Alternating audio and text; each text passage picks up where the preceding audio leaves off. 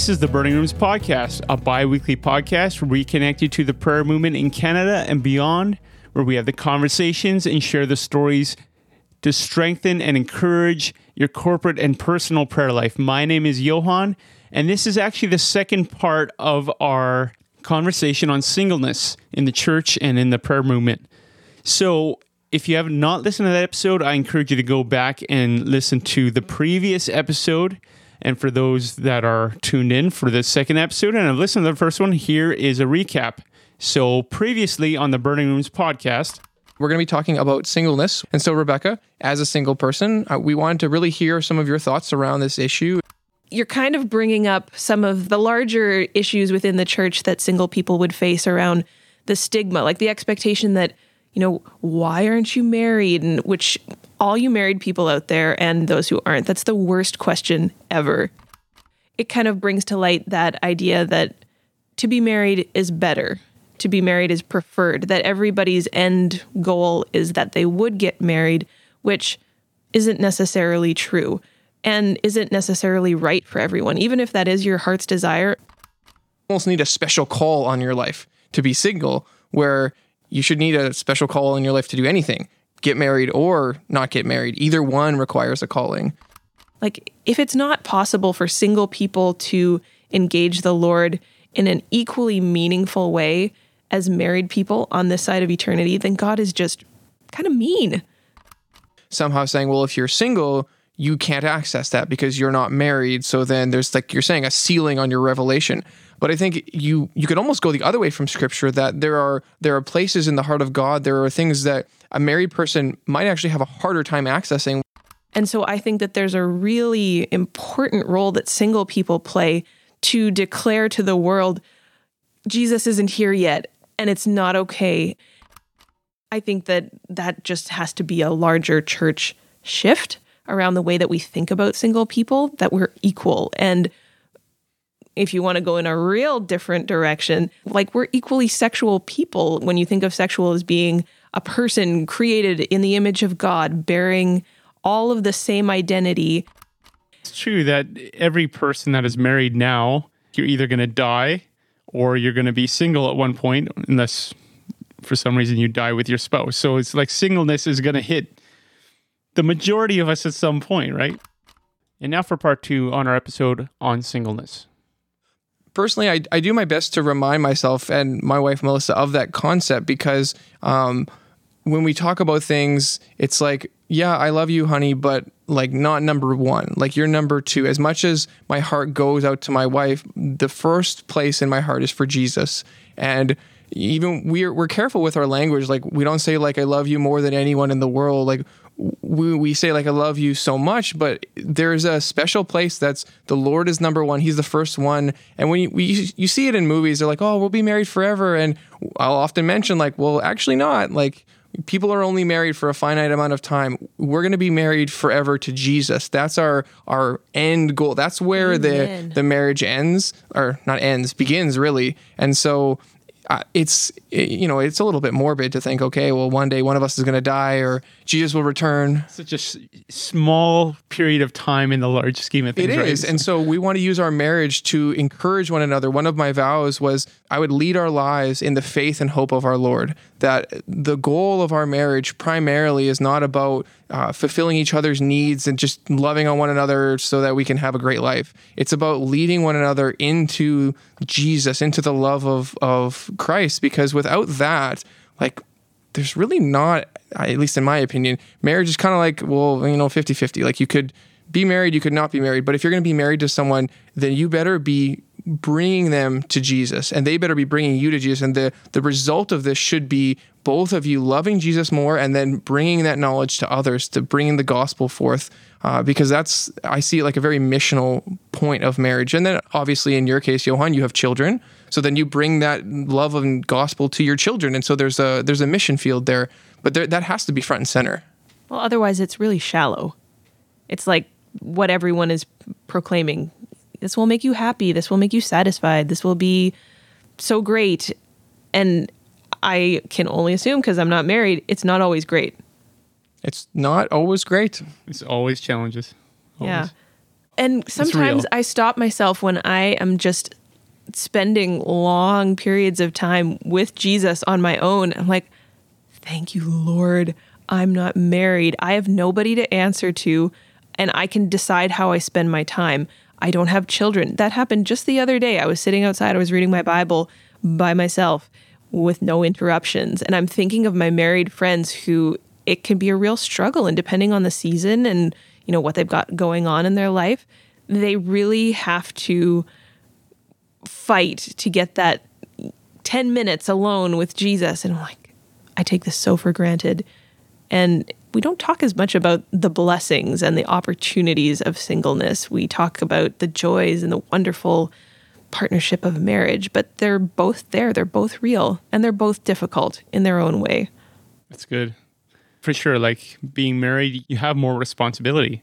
You're you're one with another person. So it's like a whole other person is going to be involved in whatever you do. So like there's blessing in that and there's also blessing in singleness. I totally get what you Yeah, there's challenges in marriage and challenges in singleness. Like it's again not raising one above the other and saying this is the norm or this is the preferred. Um, I think that's really a, a important way to frame it. And maybe we haven't done the best job of framing. Well, I know we haven't done the best job of framing it like that in the church. Um, and so that's part of the reason why we're having this discussion is to to maybe if you've never thought of that, maybe you've never thought in your praying community about singleness and and thought how does that affect those around you? How does those affect the the ones in your in your congregation or in your church? Has there ever been a message about the joys and the opportunities of singleness? Has that ever come up? And if it hasn't, maybe you should think about it. So let's lead into this question then. So what are some of the things that make singles thrive in a community? Community. Uh, I think singles thrive when there's opportunities to be a vital part of whatever is going on. I've found so much joy in being part of Sanctuary House of Prayer and knowing that my contribution is valuable and that I have a place there. Being in the lives of other families and being able to connect with their children, that's been super valuable. Uh, As long as you're not just left at the wedding table with all the children. or left at the forever babysitting table Yes, of yes. like because i think that there's probably a pitfall there also with the house of prayer that you know the same thing that is a joy and an opportunity and a privilege that i have all of this time when misused can be like well you know you don't have kids you don't have a partner a husband so obviously you can serve and give all the time and we're going to ask you before somebody else. And so i think people just need to be we just need to be more aware. We need to be conscious of the the realities that are at hand and ask like ask the single people in your community what would be life-giving to them what would be an opportunity that they would like to engage in that they might not have. I was listening to a podcast earlier and they were talking about how there is a lot of discrimination, for lack of a better word, against single people in the ministry. That, you know, people often, churches don't want to hire, hire single pastors because, you know, they're going to cause people to sin or there's going to be just opportunities. And their response was, Would you have hired Paul?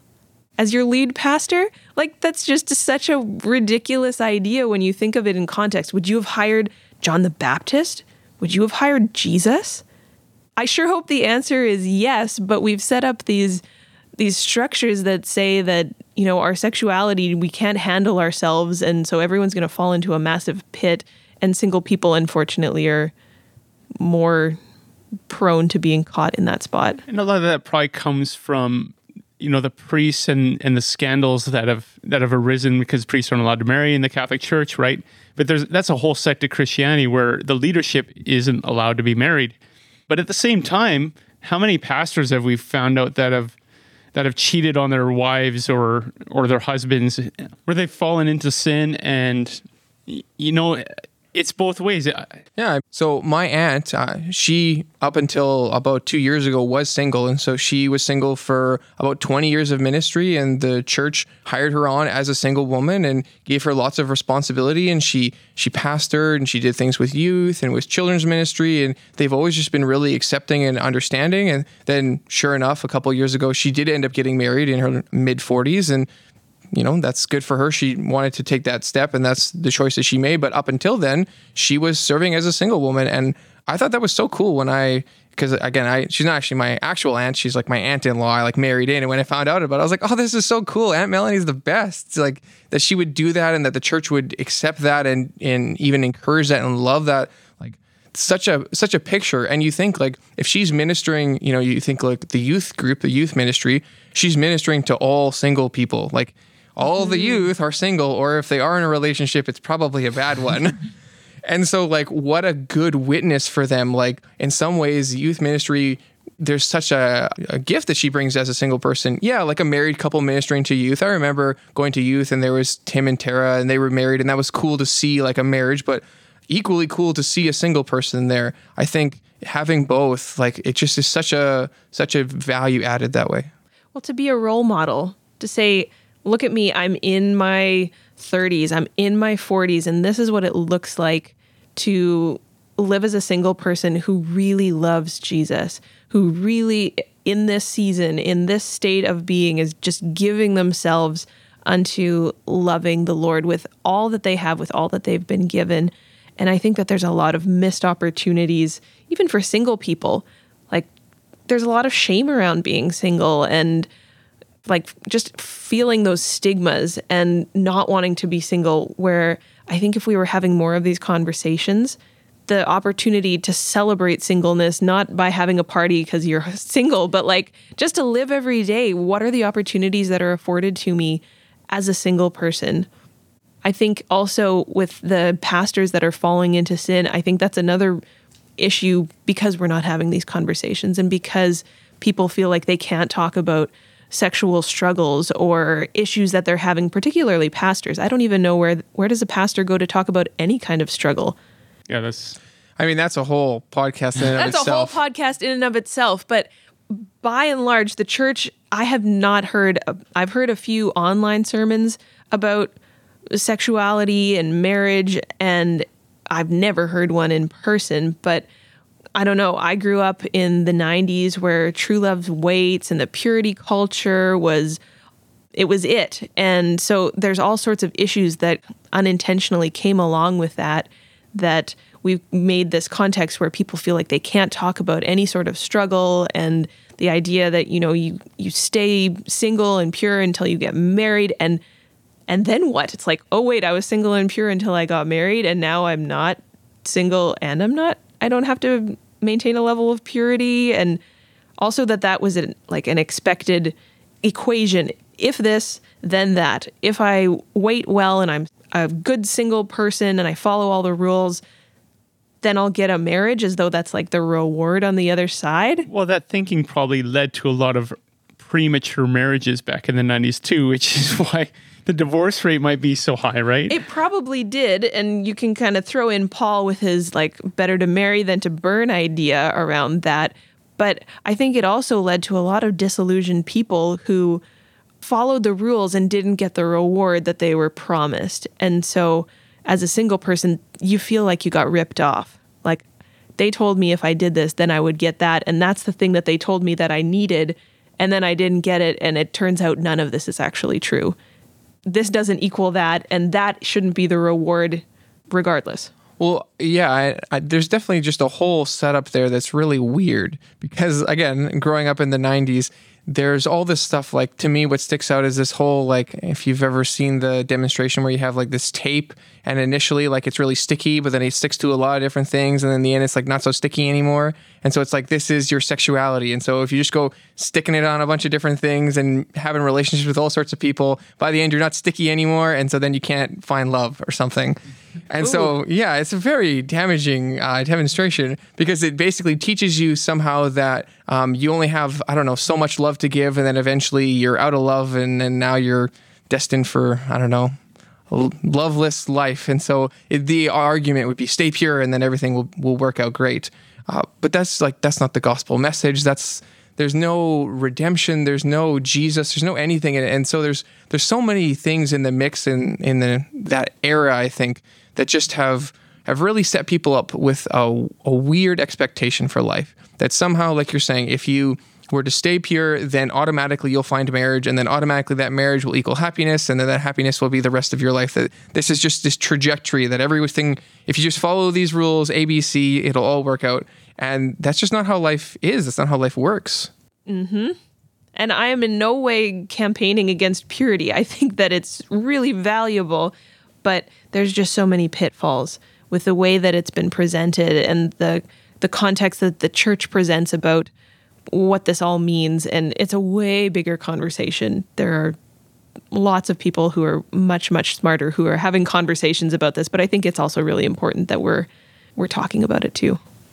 So I've grown up with this thinking, and I think it's still there and prevalent, that couples tend to want to have other couple friends or that they should have other couple friends that they hang out with regularly. And it might be kind of weird to have a single person join your family because you're a family why wouldn't you hang out with another family? And personally i think that's totally bogus because i have tons of single friends that we've had over and we hang out and we get along great. But how do you respond when you hear that? Like have have you heard that before? I think that there have been lots of people who have been hurt by couples only invitations, like, oh, we're having a party, but it's just for couples, or we're having a dinner party and we only have this many chairs and it's an even number. So, like, just read silly things. I think that's a real thing. I think that it's a, a dumb thing because as a single person, I can relate easily to single females. Like, those are my that's my friend group. That's easy. But it's a little bit more of a weird thing to interact with with men whether single or married because there's all of these weird things that are kind of unsaid and you're like what's going on? I don't fully know where we stand and I think maybe obviously I'm not a I'm not a man, so I don't know what they're thinking about this, but that I've had friends where I've invited the couple over and only the woman comes and it's like is it because he thinks that we won't have anything to talk about? Is it because he doesn't i don't know. I'm, I'm just assuming. I'm totally making guesses about why that's happening.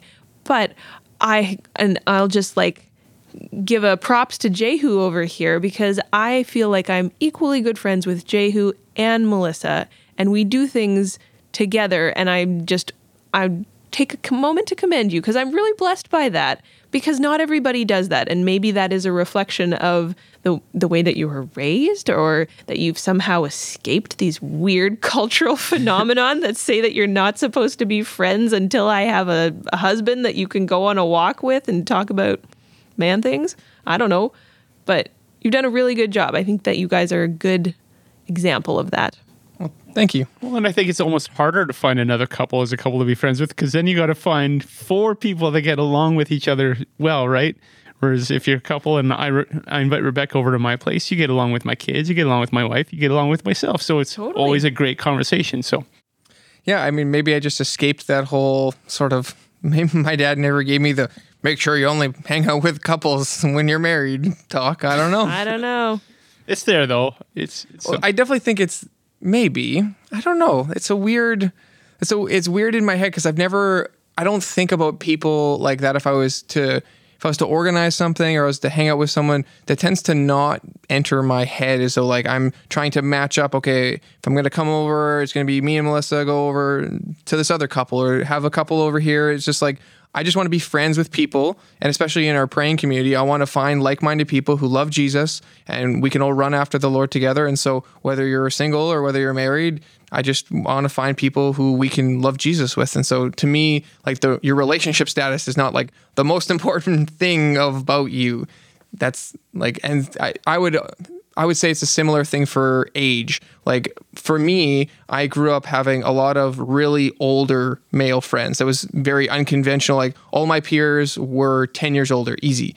And that's just, I guess, the people who were in the house of prayer at the time. There weren't any other guys my age, but I loved hanging out with other men who were older than me and they were able to teach me things that were way more helpful than my actual age group peers at school because they're just useless. And so I feel like that diversity then just kind of carries forward. Like I I want to be friends with people who are 50, 60, 70. Like there's stuff that they have to teach me. I don't want to just be with the millennials. Like I only hang out with millennials. Like that whole diversity thing I think is so healthy for the church because we get so much more from from others. I'm thinking to uh, and when we had our community times before all the COVID stuff, like uh, Jonathan, he was a member of our community. He's moved on now. If you're listening, uh, we missed you, Jonathan. But he's uh, he's an older individual. He's not quite a millennial. Uh, I'm not going to say how old he is, but he's he's a little bit past the millennial age. And I loved hearing and interacting and and the back and forth because when you get in that bubble, when you get in that everyone's the same as you, this echo chamber, I don't think that's helpful for growing yourself as a person or for growing in your faith because that everybody's just telling you everything the same and it's just this weird echo chamber. I don't think that's good. I think in the end, we just need to realize that every individual, the Lord has something they've placed in them that they can be a gift to everyone else, right? Whether you're a couple or, or you're single, like Rebecca, you have gifts that would be beneficial for my family to hang out with you because you have gifts that you can pass on to us and and that we can benefit from just by hanging out with you. And that's the case with everybody. So we don't want to leave anybody out, which is why we're having this conversation. So for those that haven't really thought much about this conversation, uh, this is kind of a new shedding some new light onto a, a topic. Rebecca, what kind of uh, resources would you recommend that our listeners listen to if they want to, you know, gain better understanding into this topic? Listen to, read, all of the above. Any Sure. type of resource. Any, type, of resource, that would be helpful. Well, I already mentioned Fill These Hearts by Christopher West, and I'm super excited because he's coming out with a sequel sometime in the future. He's writing it during COVID. So, one good thing that has come out of COVID is that he's writing another book. Uh, Juli Slattery, Rethinking Sexuality. Uh, there's another one called Divine Sex by Jonathan. I can't remember We'll find it name. and put it in the show notes. Yeah. And all of these people also have podcasts, which are I also really like. Java with Juli, Ask Christopher West, uh, the Hole in My Heart podcast, uh, Kris Vallotton. It's not his anymore, uh, but he started a podcast called Moral Revolution, the Moral Revolution podcast. And these are all really great they have lots of good stuff. Uh, they're having these conversations. They're opening up the awkwardness and just going right on in. It's it's just really good. So, other than resources, you probably we just encourage people like let's start talking about this stuff. Let's start talking about this stuff. I've listened to a series by Billy Humphrey, who used to lead a house of prayer in Atlanta, Georgia. Many years ago, I listened to this series, and it was his series on marriage. And the last the last one was about sex and he or the second last one and he's like i don't want to be that guy who preached the the sermon about sex. And he was i was like wow this is crazy. I've never heard a message like that. Like we need more people like that. We need more conversations. Brian creary if you're listening you should probably do a sermon series on this and open up the conversation I think I might have heard that series. Um, if it wasn't, I know it was Billy Humphrey talking. And I remember him sharing this story that really touched my heart. He was talking about his kid, and he was asking his kid, uh, What do you know about sex? And his kid said, Well, I know it's bad. oh, And it just was like, and it, it hit him like as a as a steward of the word that this is what his kid knew about sex, that it was bad. Well, and that's the message of the purity culture is that it's bad, bad, bad until you get married, eh, married, married, and then it's all of a sudden you flip some switch somewhere and it becomes good. And that's so untrue. And when we think about kind of going right back to the beginning where we started talking about marriage as a metaphor, it's good. God designed it to be good. And that it speaks of the infinite mystical union that we're going to have with Jesus, infinite bliss forever. And that's like, yeah, parents have conversations with your kids that did not say sex is bad because it's not. It's it's to be treated as holy and precious and kept within the proper confines so that it remains good and not twisted up like the world has done and the devil has done to it. But yeah. Amen. Let's stand. Well, Rebecca, thank you so much for having this conversation with us. Oh, my pleasure. For sure. And this has been such a good conversation. I know I've learned a few things, and I hope our listeners have too. And as always, Rebecca, you're welcome to come on the show for future episodes. We love to have you. And to our listeners, was there anything that you heard today that encouraged you, or do you have any other comments, anything that you would like to say on the topic? We would love to hear from you. So reach out to us. But first, we got some responses on our social media, and Danica, who has actually been running a lot of our social media side of things, she's going to come on and share what we've been hearing on social media. So, Danica, what what have some of the responses been on some of these previous episodes? All right, first of all, I want to thank all of our listeners for those who have taken the time to respond, and even those who have maybe responded and just didn't share it with us. And we're going to start off with Instagram. We made a post about our questions around the oval table from episode one of season three, where we asked, Do you have a spot you always go to in your praying community? And we were referring to chairs and sitting down. And then so we had a comment on Instagram from Mark. I personally like to switch it up every now and then, weather depending. whether it's a huge factor nowadays, be it fires, hurricanes, storms, or even winter storms. And Mark, I have to agree, it's 2020. You never know what's going to happen. Yeah, Mark, I think we need to have you on a future episode because that's very much in our wheelhouse of sense of humor. And yeah, you're right. Like, I can't even sit in my regular spot right now because it's all socially distanced in our prayer room. It's kind of kind of a weird time that we're living in, not being able to sit in our regular spots. So yeah, I'm still wondering aimlessly, trying to figure out where I'm sitting. Anyway, Danica, are there any other responses that you wanted to bring to our attention? Yeah, we had two more responses. Um, we're going to start with one from Ron from Facebook, and he responded to how have you been responding to the challenges of COVID? And so what he said to us was calm and focus through busy times and fall yard work large families, and taking time to relax with hobbies and friends, etc., etc. And I just personally really happy to hear from someone else outside of my close knit prayer community about how they were dealing with the challenges of COVID. And it was just neat to get to have a perspective that wasn't just on either our questions around the oval table or like some of our memes, but more like checking in on everyone. You know, Johan?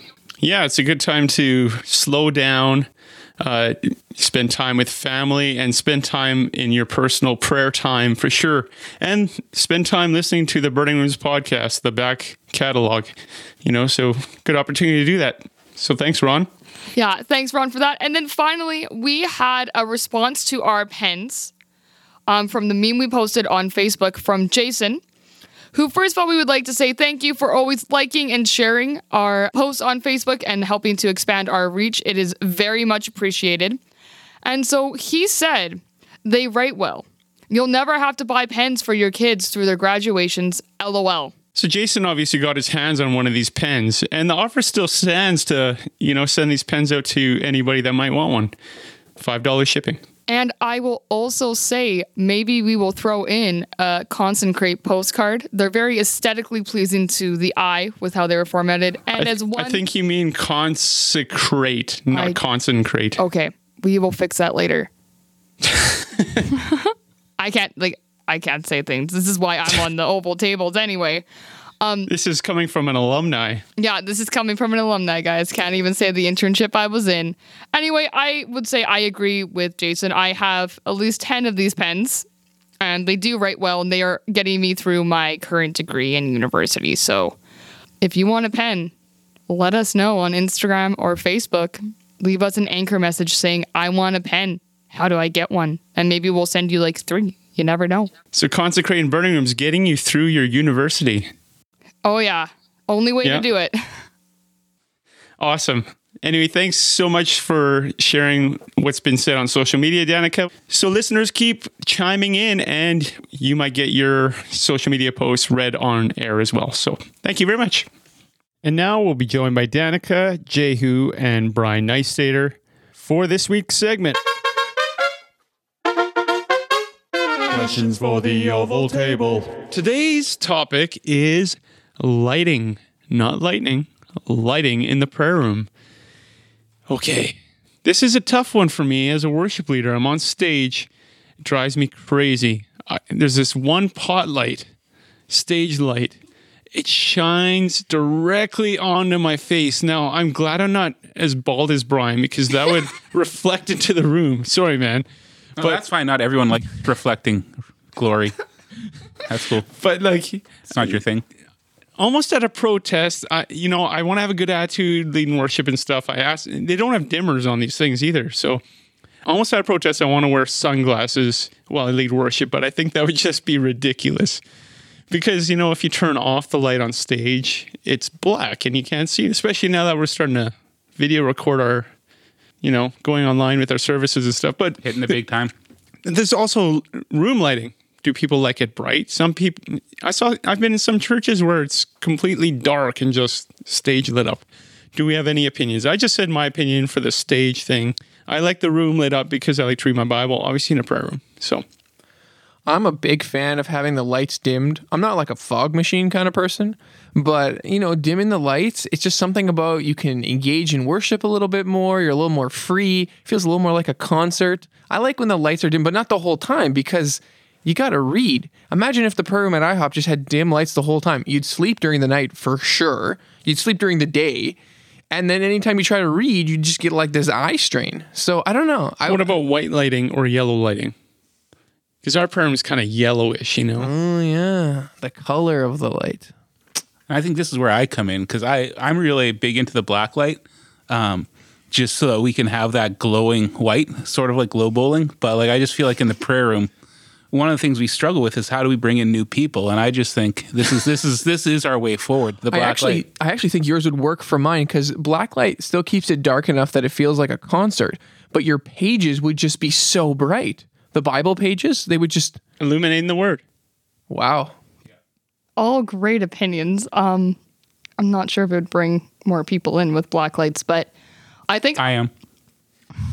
I'd be wearing white shirts every single week. oh, White- everyone would be wearing white, white shirts every single white week. pants. White- Bring, bring in the white, white suspender White, pants. white guitar. Well, I just go with the white stripe down the side of my pants. Sorry, Danica. what were you saying? I'm sorry. Yeah, I'm just- your your opinion is valid. Um, I think like I don't like the yellow lighting in the prayer room. It just it reminds me of like those like short movies that people make in high school that like are kind of like pretend horror movies and it's just a bunch of like yellow lighting and it makes me really uncomfortable. Um I like brighter lights in the prayer room. Um But what about for long hours? Wouldn't that give you a headache or something? looking back on the internship because we were there for like the 5 hours and then other things. I think like I'd like to try it, like especially for like any like teaching because sometimes I will fall asleep during the sermon um with the yellow lighting, but it just it's easier to pay attention sometimes than when it's dim because it's just like it's dim and I just don't get a good vibe from candle lights wouldn't work for you. Very well. Mm, no. Also, fire hazard. Disco ball, too far? yes. Strobe light. Then everyone's happy. Okay, I don't think we came to any conclusion on this. Listeners, if you have an opinion, what does your prayer room look like or your building, wherever you meet? We're curious. And does it work for you? I mean, we had another conversation about overhead projection screens.